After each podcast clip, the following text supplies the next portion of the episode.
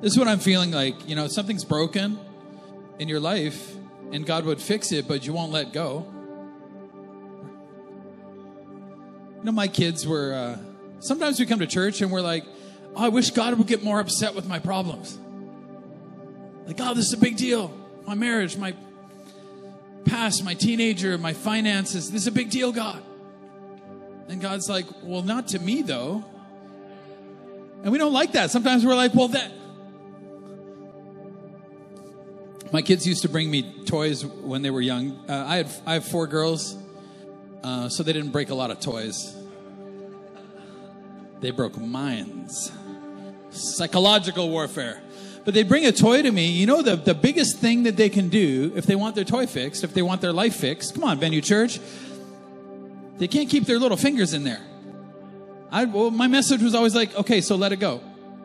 Like, give it to me. Dad knows what to do. Because what happens is you come to church, right? So you come to church and you give, start giving your problems to God, and you start giving your marriage into God's hands, or your kids. You got to let go of your kids, by the way. They're not your kids; they're God's kids. Got to let them go into venue kids. You got to let them. Come on. You got to let them. But the trouble is, if you keep your little hand stuck in there and God starts crazy gluing your problems back together, then He's going to get your hand stuck in there too. Then you're going to walk around with your problems on your hands. All right, uh, man, I'm so glad you're at church. You're here. Look, it's already been two minutes into the sermon. I've hurt your feelings. Um, I'm Pastor Corey, by the way. This is Pastor Aaron. And. Uh, Six years ago, we started this church with a dream. It's not all we had, but it was just about all that we had. And look what God has done.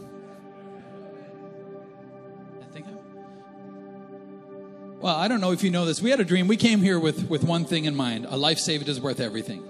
And it cost our family a lot of pain to come here, and it cost the people that came with us a lot of pain. I mean, crazy amounts of it.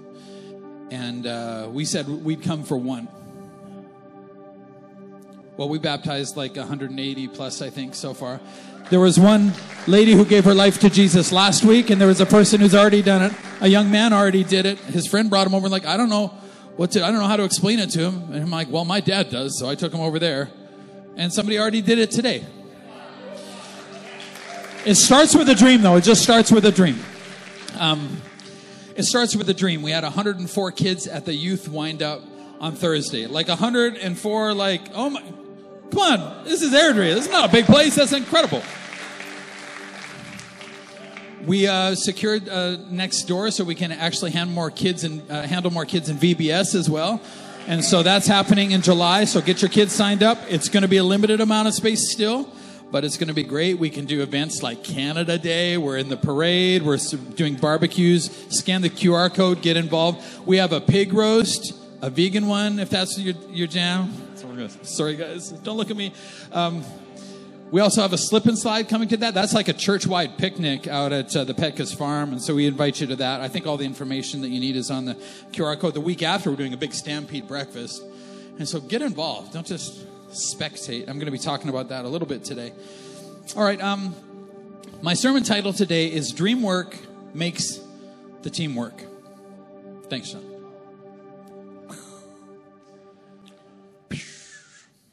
You hear all the time, right? Teamwork makes the dream work. Yeah, no, I get it. But you know what? Without a dream, you don't need a team. So dream work actually makes the actually makes the teamwork. I'm going to talk today about something called unity. Uh, unity is the only way that you're going to win through and climb that mountain that you're facing. Unity. Unity is the only way to win the war for a city. Unity is the only way to win the war in your home or over your finances or with the people. It's the only way is unity, is the only way to build that thing is unity. Now, because you're Canadians, you don't know what unity is. So let me explain it to you. You don't know what that means. You think that unity means agreement. You think unity means that when everybody agrees with your opinions about everything. Because this is like Canadian culture, right? It's like build consensus, build consensus. I think we build so much consensus that by the time we agree on anything, the, the denominator is so low that nobody cares anymore. Like, hey, but we're super nice, but we didn't do anything. Agreement is not unity. How do you think that we can have a church full of strong willed individuals? Some of y'all are like people, people, and you're like, hey, I'm just here to get along. I'm like, I'm here to get some crap done. And we get strong willed people together in the same room who don't always agree, but we have unity. Right. Okay, so unity is pretty powerful. I think we spend too much time trying to plan out the perfect plan. Try to get all the information, you know. You read all the books about marriage, and you get married and realize you don't know anything about marriage. Right? Like my parents had a great marriage, and I'm like, oh, I'm learning by a bunch of my mistakes, you know. You think that you know how to raise kids, and you read all the books about children until you have real ones. Then you realize, who are they writing about? Because it's not like real kids. There's a lot of people want to consult parent your kids, by the way. You know what's better? Just look at their kids. Be like, you have a 20 year old kid? Oh, come on. Don't shout me down, Venue Church. Oh, look, can I just have coffee with your kid who's 20? Before I take your advice about. All right. Is this for somebody else? Without unity, you can't win the war, but it starts with a dream. You know, when I was a kid, we lived in Pasadena for a bit, and I saw all these cars driving by my house. And I had a dream, and I'm like, nobody on this whole block is hitting these cars with sprinklers driving by. And I had a dream. Was it from the Lord? Maybe. And like every dream, dreams can't be accomplished with just the person with the dream, by the way. So every dream needs like um, a foot soldier, a little brother who's kind of expendable. Because look, every commander has got a needs a foot soldier that get, gets shot in the face. Now, so I sent my brother out there. I'm like, Ryan, nobody's hitting these cars with a sprinkler. That's our job. That's what we're to do. And Ryan's like, it is what we're to. I'm like, it's what you're to do. And so I sent him out there on the edge of the lawn. So he starts like pointing the sprinkler. It's one of those like, you know. So he starts like pointing it at cars going by. Now, the reason that I had to be in the safety of the porch is because that's where the valve got turned on. And commanders are more valuable than foot soldiers. We could always like figure out that out. But so I had to turn it on and get the timing. So we tried on a few cars and we didn't get the timing because I had this like steel rod that opened the valve. And so I like open it up and then I have to shut it down. So we tried it a few times and then a, a, convertible. It's just like an angel just directed this convertible down this like beautiful convertible. This guy driving his car. You know, anybody got a nice car they love? And it's just like, oh, the top's down. It's beautiful. It's Los Angeles. Driving down there and we got him. Just. Now, this is as far as we had thought about. And then the brake lights came on, and then he backed up. And so mom said the front door slammed open. I went tearing through the house and up the, the orange tree in the backyard. Then the door slammed open again a second later because it took Ryan a little while to come in because Ryan was kind of on the front line there. And then he slammed it because Ryan's an idiot. He went and hid under his bed. And I'm like, well, that's hard to find. I'm in.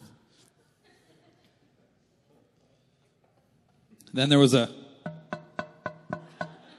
on the door, and uh, my mom got up from the Bible study she was leading. Excuse me, ma'am, I don't know if you know this, but your boys are hitting cars with sprinklers. She's like, Of course they are. And, um, you know, I don't want to complain about their parenting, but I, I feel like they didn't, they didn't get me out of that tree until they were good and done uh, Bible study. I was in that tree a long time, sweating it out. Stay in that tree. Um, even a terrible plan with a bit of unity can be accomplished. Stop waiting for the perfect plan. There's no perfect plan. You come in here, there's a war for your soul and the souls of the people around you. This is war. There's casualties. It's going to be a mess. Stop waiting for the perfect plan and the perfect picture and the perfect idea and the perfect. People spend way too much time on the plan. You know what's better? Is spending time executing the plan and doing it together. Now, unity is not agreement. In fact, unity doesn't even begin. On, unity begins where agreement ends. Have you ever thought about this? Anybody does what they already agree with in their heads. Did you know? I don't know if you know this, but you're like, hey, when I finally agree with the Bible or finally agree with what God, how God wants me to live, then I'll do it. Do you know who else says that? The devil.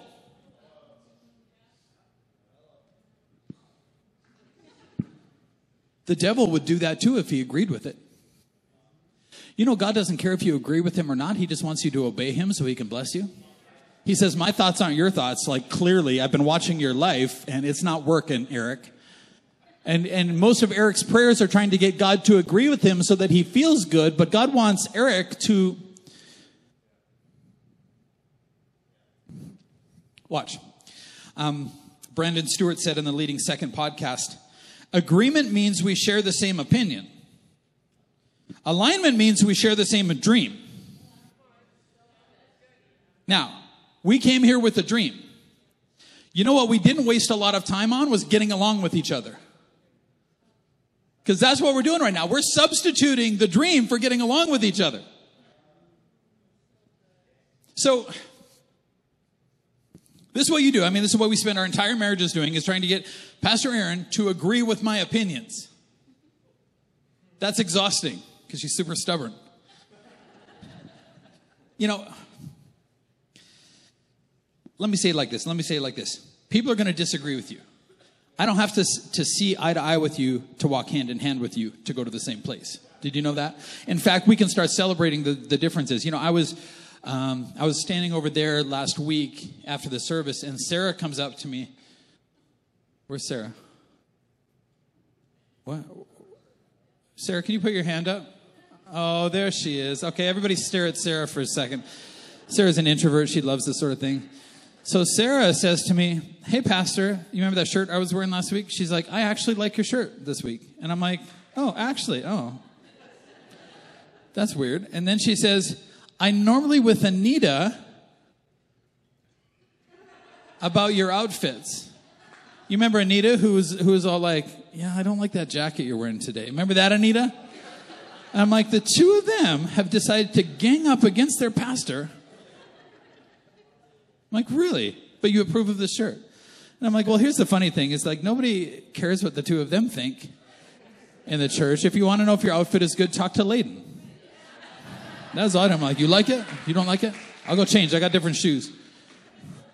That's not bad. You're like, well, you seem to be giving a lot of street cred to, to Layden. I'm like, it's the only thing he's good at. So, like, everybody got something. And so I, am thinking, like, so they don't like my outfits. I mean, what, what do you think about this outfit? You know, I said to Pastor Aaron, have I shared this already? I said to Pastor Aaron, she goes, "Oh, I like your uh, I like your blue sweater this week." And I'm like, "Yeah, it's just missing some things on the back." And she's like, "What?" I'm like, "Pentagrams and the number 666. Were you here last week with the jacket she got me for Father's Day that I can't wear because it's like full of the devil?" I'm like, "Take that thing back." And I asked her this morning, I said, do I get another jacket or do I just not get that jacket? And she's like, well, I got it at the thrift store. So I'm like, what? So you bought a jacket with like the devil on the back that I, now I don't get anything because you got a satanic jacket for the pastor? Yeah, I got, I got, yeah, I got some shoes. That's true. Forgot about that. See, they don't like my outfits, but I'm still their pastor, right? They're just super ungrateful. Here's the thing conflict is not the enemy if you share a same dream, it can actually connect you. Because it's funny, because I'm like, my purpose in life is not to get them to like my outfit. My purpose in life is to walk and get this dream of reaching our city and maybe get into our province and our nation together. I don't, you know, like my outfit or not, let's go. You know? Conflict, see, when you come to church, you start as a spectator and you start as kind of a consumer. We're trying to get you hooked on a dream.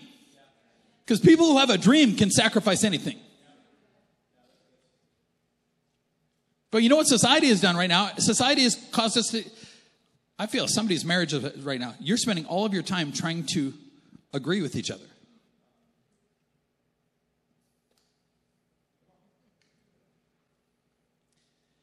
When you're not getting along, do you know where your time is better spent? What are you dreaming about together? Because when I get down here, then it's like, well, I got to get her to agree with me, and I got to get her to. You know what's better is aligning to a dream that God gave you. You might not even have a dream for your life yet that God gave you. You're spending all your time just trying to get everybody like get along with each other and like, who cares if you get along if you didn't go anywhere? If you didn't climb a mountain together, if you didn't fight a fight together, if you didn't reach anybody and help anybody, who cares if you got along? You didn't do anything you were made to do something. Are you somebody who won't obey God until you have all the information?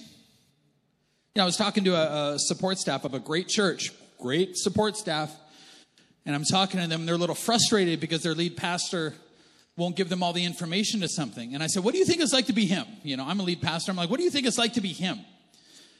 I said, Do you think that God gives the person in charge all the information? We're, we're studying Joshua and the walls of Jericho. I'm like, You'll see the information God gave him, but it wasn't all the information. Do you know that if God gave you all the information, it would blow your tiny brain up and you would screw it up? God says, My thoughts aren't your thoughts. Like, your thoughts are like very basic and screwed up. God's like, I can bless you if you obey. Well, God, I want to know the whole information. I want to know, you know, teenagers like, well, my parents don't share all the financial information with me. That's because you eat the finances. You don't give anything yet. So just take out the trash. I'm working this. I like making fun of teenagers. What do you think a pastor's life is like? You know, so I asked the, the volunteer staff, I'm like, you think that God gives us all the information? I mean, try counseling somebody in their marriage. Like you hear one story and you're like, oh, that, that makes sense. Like, oh, wow, that other person's a horrible monster. Then you talk to the horrible monster and you're like, I don't even think they're married to each other. like, that's not the same story at all. Nothing about it's the same.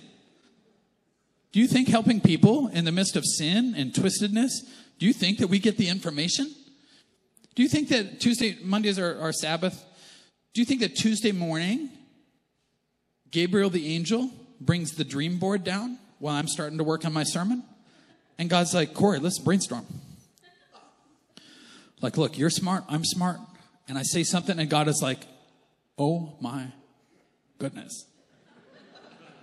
That was so smart. You should write your own Bible. Like literally, that is life changing. That just changed my life.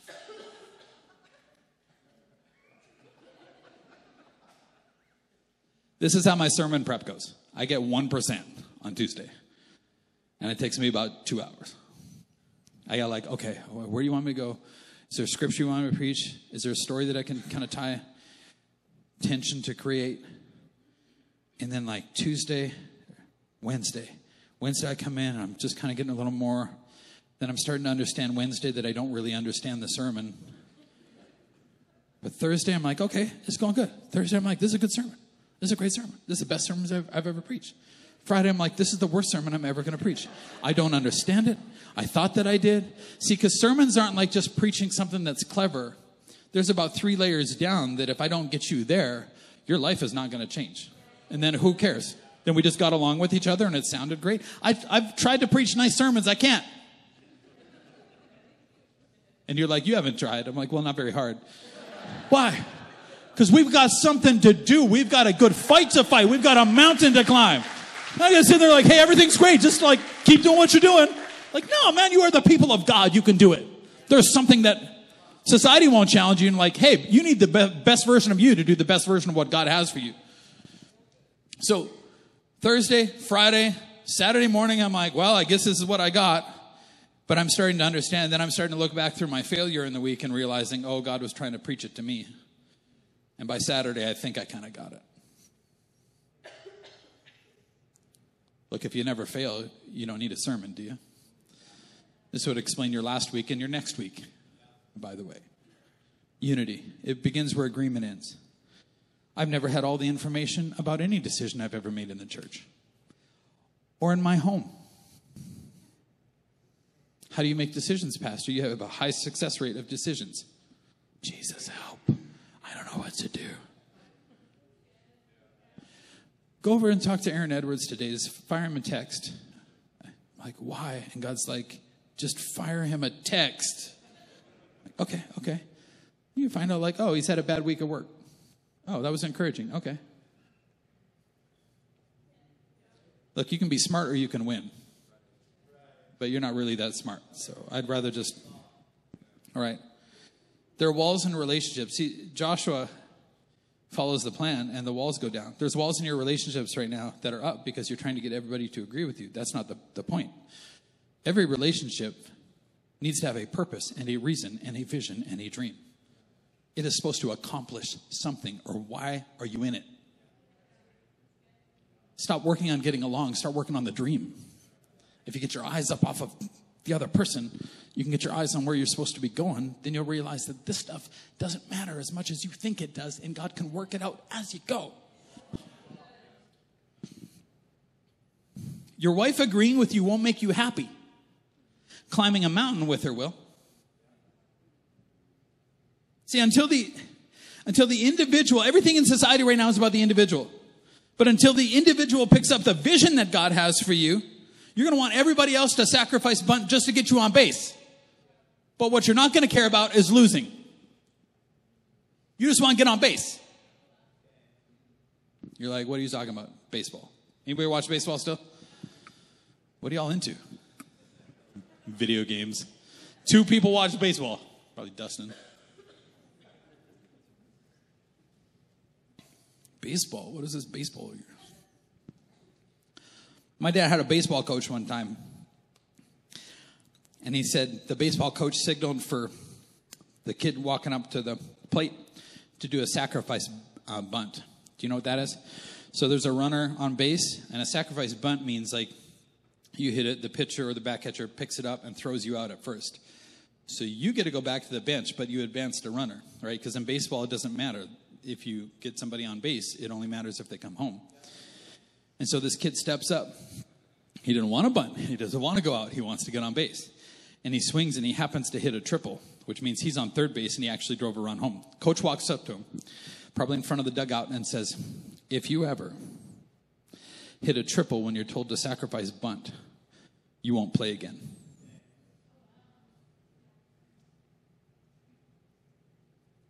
Think about football. If this is all about you, you're going to lose because the devil has 11 players and there's one of you. So it doesn't matter, like, you're going to trick him? You're going to, like, shoulder shake? You're going to, like, throw it to yourself? He's got it covered. You're going to get QB sacked every single time by the nose tackle. Nobody else even has to tackle you. You're not that complicated. But I would rather, listen, you're going to get tackled, but I'd rather, like, tackle so maybe you can get through. I don't mind getting tackled if somebody moves the ball up the field. I don't mind getting tackled if somebody slips through and scores a touchdown. I'll get tackled for that. But everybody now wants the football. Like everybody's like, hey, I'm a team player as long as I get to be the quarterback. You know, how much do you invest in the team though? Does the team know that you'll stay on the wall when it gets hard? Does the team know that you'll show up to church and serve in your spot when it gets difficult, when you don't feel great? That we'll give when we don't think we can. Well, we'll fight when we don't feel like it. Because we're not fighting for us anymore, we're fighting for you. And if I go down, then you're going down, and that's something I can't live with. Now, the devil wants you to think you can keep all your opinions and win the war.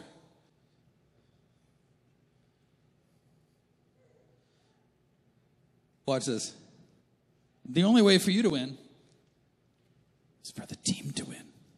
That's the only way for you to win, is if your team wins. When your team wins, you'll win. You're like, well, but God, God is like, if your team wins, you'll win. If you help people find their purpose, I'll make sure you find your purpose. If you help people come and get forgiven and healed of their past, I'll make sure that that happens to you as you help the other people. See, people with no dream fight their own team. This is why it might have kept you out of church a long time. Because grandma's church was full of a bunch of old gossipy church people. Come on, church people, say amen. They get weird because you were built to fight. And if you're not engaging the enemy, sooner or later you're going to start engaging the people sitting beside you in your own home. That's why you're the worst at home. It's easier to hit somebody that's supposed to act like Jesus. You are made to fight. And if you're not fighting the devil, you will start fighting the people around you. You will start engaging, you'll start tackling your own teammates. So you can get on base. Now, How does God, it is good preaching. Thank you, Layden. Thank you. Was that you that said that? It was you said that. You like the shirt? What do you guys think of this shirt? What'd you say? You like blue? You but that's not saying you like this shirt. Can we just stretch out our hands? Lord, we forgive certain unnamed members in the church for hurting the pastor's feelings. How does God coordinate an offense? How does God cause your team to win? There's a clear goal line. And there's all this talk right now about like my truth is this and my truth is that and my truth is whatever and my okay, two opposing ideas can't both equally be true, right? So two plus two equals four or it equals five, but it can't be both. If you think that that's logical, please stop talking, just generally. Two opposing ideas can't both equally be true. Truth is truth. There's no your truth and my truth and this truth. There's opinions. Paint your door red, Eric. Paint it blue. I don't care. That's not your truth. My truth is that my door is red. What are you talking about? Truth. It's just paint. It's just a decision. It's a shirt that I chose to wear because it's blue. That's so many things. You need a clear goal line. This is what we're doing right now in society. It's like, hey, just take this uh, line chalk and just paint it wherever you want it. That's your goal line. The trouble is, you cross your little goal line all the time, but the, the scoreboard's not going up. It's not moving because that's not the goal line that God had for you. You don't get any points for, like, you're not even on the field. You're in the bathroom. You like got this thing painted. You're like, ooh, look at me, look at me. And the devil's like, I don't care. You can cross the goal line in the bathroom all you like. Nobody cares. You're not scoring any points against the devil. You need a clear goal line, then you need clear playbooks, and that is the rules of engagement. You need a clear goal. This is where we're going as a family. Does your family even know? This is where we're going. This is our purpose. It's to help the next family and it's to help them like this. Here's our rules of engagement. This is what we're allowed to do. This is what we're not allowed to do. And we're not the referee here because we won't call our own fouls. That's all I'm going to say. We have our iPods. This is what you're allowed to do, small group leaders. This is how you are allowed to do this. This is not your small group. This is our small group. This is not my small group. This is God's small group. We're going to take care of these people. All right. The next thing you need to learn is the audible. This is a clear in play calling. When the, when the quarterback is getting ready, you guys watch football? Somebody watch football? It's like, okay, 43, 43, and that's San Francisco. What he's calling is like, he's seeing how they're formed. He sees a blitz coming. Oh, how many events have we planned at church and we see a blitz coming and we're like, okay, what are? Right over the top. You gotta like call it quick. You gotta go. But here's what, what else you gotta learn how to do in your family and in your home and in your business is you gotta learn how to call an audible and everybody's gotta snap and go and the play changes as it's happening and everybody gotta do their job. You can't just be like, well, I'm gonna tackle according to this other play that I have in my head that worked last time where I gotta score the touchdown. And God, God's like, well, you, your QB just got sacked seven times in a row because you're running the play that got you the touchdown, but nobody else is running that play. I mean, church, if we're good at anything, it is sneaking people through to the touchdown line. And our touchdown line is a life saved is worth everything. We just snuck one in this morning. Devil didn't even know he was gone. We're like, oh, we saw the gap. We got it. Joshua chapter 6, the Lord said to Joshua, I have given you Jericho, its kings, and all its strong warriors. So you got to understand that Jericho is stronger than a ragtag bunch of slaves. The enemy you're facing is stronger than you. You'd better have God on your team. You better have God calling the play. But this is the play Jericho must fall. Somebody's facing a Jericho right now. There's no future until that Goliath goes down. He's just going to sit there and taunt you. It's your past somebody. I don't know what it is for you. It's an addiction. You can do this, but you can't do it the way that you've been trying to fight it because you think it's your wife's fault. You think that's why you don't feel fulfilled. Look, having a spouse that's a pain in the neck, can't keep you from your destiny. You think that one teenager can keep you from your destiny. You think that God's that small. You think one addiction can keep you from your. Come on, somebody. God is bigger than that. We just got to learn how to hear the play. Jericho must fall. Okay. You and your fighting men should march around the town once a day for six days. And Joshua's like, okay, this is the playbook, but I don't think you know how walls work you march around it. So you don't, you don't know what this means. So this is like God, God is saying, hey, I want to give you a new car. So uh, drive your current piece of garbage around the, the car wash for six days. And you're like, that's not how car washes work. Right? Is this making sense? Well, it's not supposed to make sense. Wrong. It's a terrible plan. Like, God, how can giving a tenth of my income to the local house that saves people to the church, how can that increase the 90%? That doesn't make good math. And God's like, that doesn't make good English or math, and I made both. And 90% with me goes way further than 100% with you. Like, if I explained it to you and got out like the finger puppets, you wouldn't get that either. And you still keep it. Do you want the miracle? You want to win or not? Okay, so walk around this. I, seven priests will walk ahead of the ark, each carrying a ram's horn. Can you imagine if, if you're like on Jericho? This is a fortified city. This is a big deal back then. And you watch these idiots blowing a bunch of trumpets. You're like, they're just going to walk around us? It's like stand on the roof of the car wash and be like, now they just gave seven people tambourines. And they're just going to town in front of this car that's doing a slow drive by. And they want my car that's inside, but that's not how car washes work. I mean, it makes no sense at all. On the seventh day, you're to march around it, seven, drive around that car wash seven times. Everybody shaking that tambourine. We used to have tambourines. Did you ever come from a, our church used to have tambourines. We used to have four tambourine ladies that went to town. We don't have those anymore. The tambourines lady came to me and said, I don't know where my tambourine is. And I'm like, somebody must have put it away, maybe. It wasn't a lie. Somebody put it away where it needed to be. March around seven times. When you hear the priest give one long blast on the ram's horns, have all the people shout as loud as they can. So this is like, okay, so seven times, is the last day, we're going to go around seven times. Everybody shake that tambourine. And, and the last time, shake the tambourines and just lean on the horn and have everybody scream at the top of their lungs too.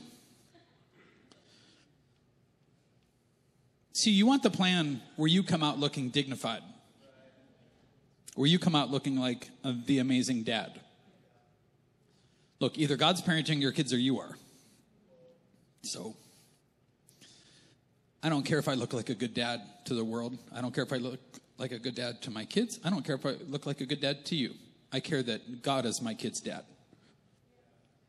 I care that by the time they get out of my house, they love Jesus and they have a great relationship with God. That's what all I care about. Why? Because I care about their destiny and I care about their goal line. I don't care about if you think that I made a bad play. Get around that thing. Then the walls of the town will collapse and you can walk in and get your, the car wash is going to fall down and you can just go in and get your car, your Ferrari. It's in there. Just lean on that horn real hard. That'll do it. Uh, Aaron's uncle had a supervisor. They took his truck one time and they wired his truck horn to the brakes. And his first trip through town, there was like a hundred year old lady walking across a, a crosswalk with a walker.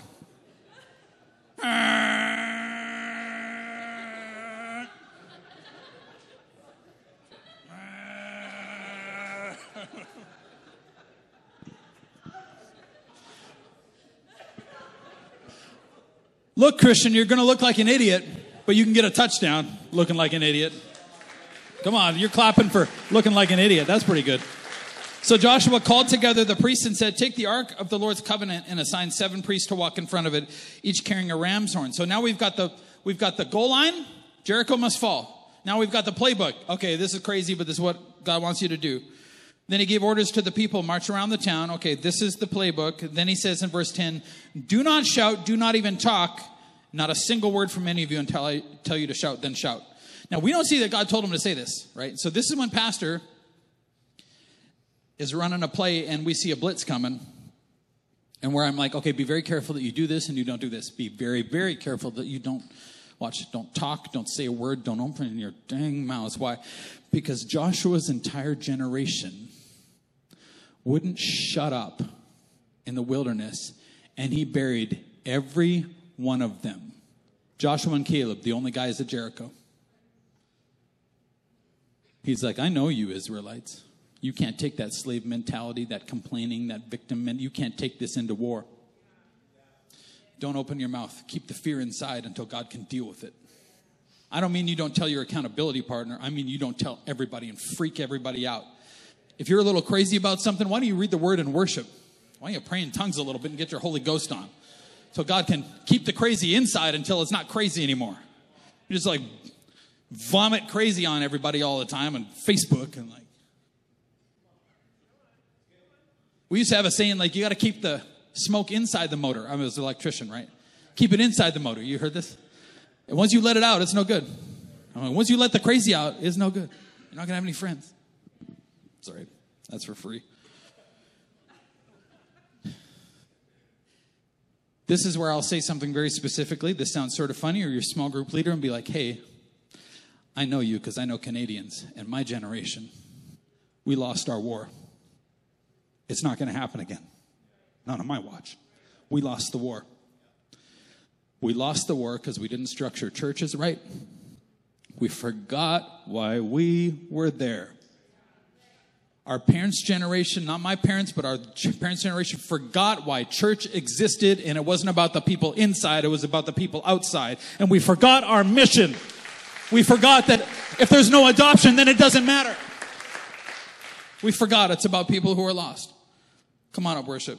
On the seventh day, the Israelites got up at dawn, marched around the town. This time they went around it seven times. The seventh time around, as the priests sounded the long blast on their horns, Joshua commanded the people, Shout, for the Lord has given you the town. Now, this is pent up frustration and fear they have kept their opinions quiet long enough for God to redeem their minds and their hearts. And they have unity because they just did what God through Joshua told them to do. And they were unified. Nobody opened their mouths. They were unified. God's like, I can pour a move of God out on these people. I can do a move on these people because they're not going to think it's them. There comes a time when Somebody here has been fe- dealing with great fear for a long time. And today, God is like, I want you to open your mouth when I tell you to open your mouth. And you can let the frustration out there, but you need to give it to me now. It needs to be mine now. This burden needs to be mine now. Your kids need to be mine now. Your marriage needs to be mine. Your finances need to be mine. My shoulders bore a cross. Your shoulders can't even take your own troubles. Give it to me. Just be my child. Just do what I ask you to do. When the people heard the sound of the ram's horns, they shouted as loud as they could. Everybody got Ferraris. The walls of Jericho collapsed, and the Israelites charged straight into the town and captured it. I just want to ask you a question. Why did you start coming to church? When you came the first time, why did you come? I don't think that you came because you're like, you know what? I love seeing a parking lot team out there. I love being directed to my parking spot. I love. That's why I came, so somebody could tell me where to park. I love coming in the front door because people are smiling, and I love being served. I love coming and sitting in a chair that somebody else paid for while my kids are with people who are volunteering their time over there so that I can be free at last. I don't think you came in so somebody else could pay the heating bill. I don't think that you came in to be served. I think you came in because deep down, beneath all the pain in the past and all of your mistakes, you still thought that your life might matter to somebody else and that there's still a fight in you somewhere and there's still a dream that God might speak to you if you showed up at his house and all the fight you have with your addiction, you still secretly think that God is going to use that to turn it around in somebody else's life before they even get there. You matter. You knew you were special before you walked in here. You suspected it, but nobody ever told you. I'm telling you, you have something special that we need in this city. And if you don't bring it, we might miss it. And if you don't bring it, somebody's not going to heaven. There's something that only you can do that God made you for, in spite of all your mistakes and all your sin. Don't try to figure it out. Don't wait for all the information. Just start. Don't try to figure it out in your calendar. Scan the QR code, sign up. Start and let God worry about your schedule. Let God worry about all your opinions about sexuality.